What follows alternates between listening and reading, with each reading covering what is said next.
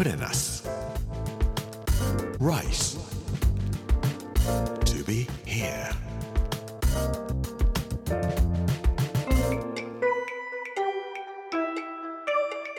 こんにちは作家の山口洋二ですこの時間はプレナス Rise to be here というタイトルで毎回食を通して各地に伝わる日本の文化を紐解いていっていますが今週は行商という職業についてお話をしていきたいと思います。火曜日の今日は日本国中どこへでもというお話をさせていただきたいと思います。プレナス Rice to be here. Brought to you by プレナス銀座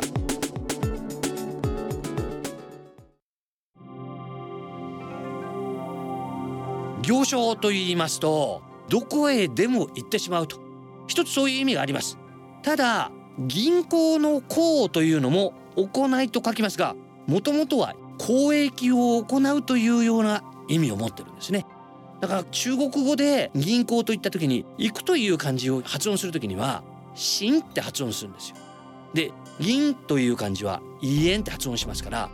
イエンシンって発音すると初級だねっていうふうに言われます。それ銀行員はいろんなところへ行くけれども銀行の行というのは交易を行うためにお金を交換してるんだと。交易の場合には「はん」って発音するんだよって言って「いえんはん」って発音しなさいっていうふうに教えられるんですけども行商といった時にも行って商いをするという意味もありますけれども交易をするような形で商いをするということをもともとは意味しているんですね。江戸時代行商屋さんというのがいっぱいいたというふうに言われております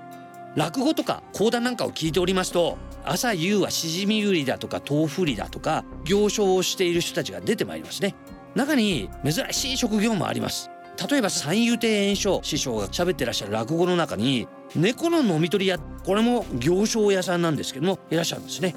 猫の飲み取りとか言って街中を回るんだそうですけども肩に1枚狼の皮をかけてるんですね。ほいで猫の飲み取り屋さんお願いとか言って頼まれるとまあいいなとか言ってそうすると家から例えば女の子が自分のうちの猫を抱いてやってくる飲みがいるわけですね。そうすると猫の飲み取り屋さんは肩にかけている狼の毛皮に包んであげると飲みは熱くて熱くてたまらなくなって良きところを見計らって狼の皮を剥ぐと飲みがいっぱい狼の毛皮の方に移っているんではい猫の飲み取り終わりましたよって言って猫をお嬢さんに返したりすると。猫の飲み取り屋というのも行商としてあったそうです。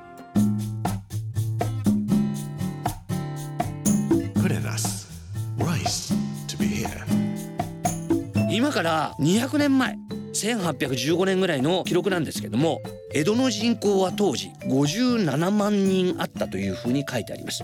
そのうち3万人が武士その他のつまり54万人ぐらいの人たちは町人だったりするような人たちですね。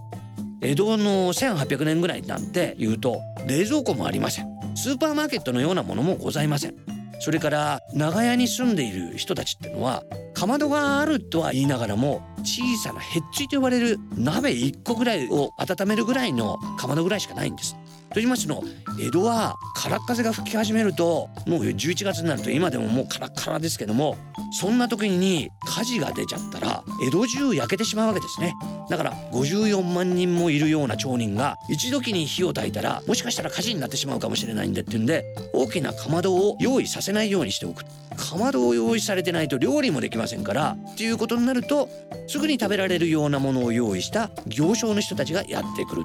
江戸の庶民の人たちは即席料理を食べるようになってるわけですね。だから夜になるとお蕎麦屋さんが出てきたりお寿司屋さんが出てきたりというようなこともありますけれどもとにかく行商というのが非常に盛んに行われているところだった。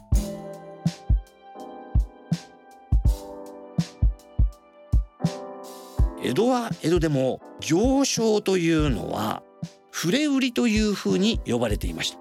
触れるというのは触るというような漢字を書くんですけども目に触れるあるいは耳に触れる。要するに大きな看板を出して着物とか書いてると目に映って着物売ってるおばさんがやってきたなと思って着物屋さん着物屋さんとか足袋を売ってるんだったら大きな足袋を後ろに背負ったようなつづらを持っておいて一目で足袋屋さんだなってわかるような感じで。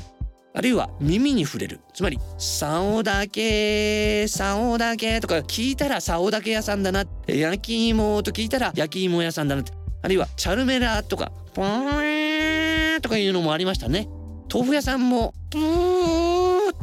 今は我々行商人と言ったり行商屋さんとか言ったりしますけれどもその頃は「おいフレ売り」とかいうような感じで呼んでいたそうなんです。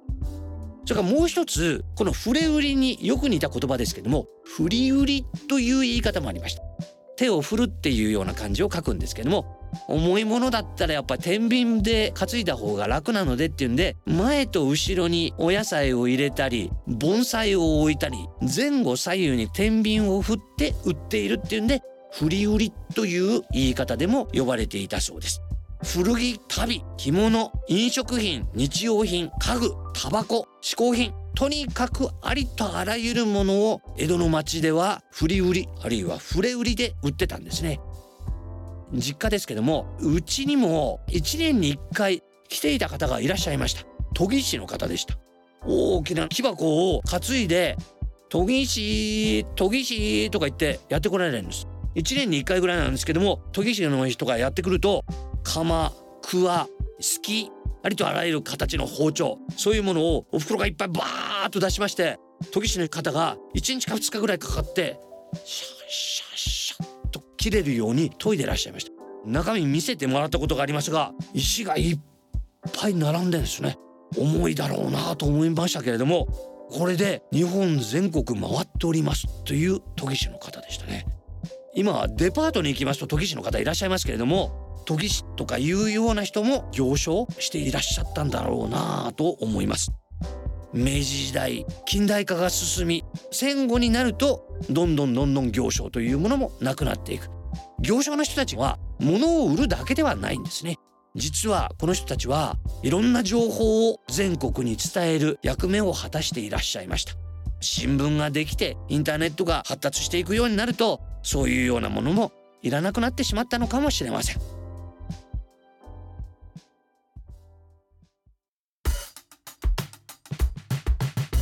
Put in us. Rice. To be here.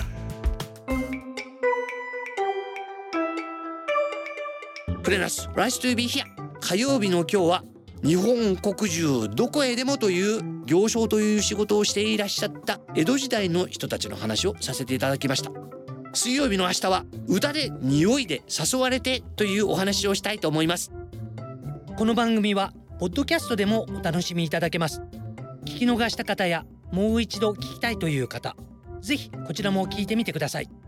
Amazon、Apple、Google そして Spotify のポッドキャストでお聞きいただくことができますこの時間お相手は作家の山口洋二でした Put in us. Rice to be here. Brought to you by Put in us. Ginza.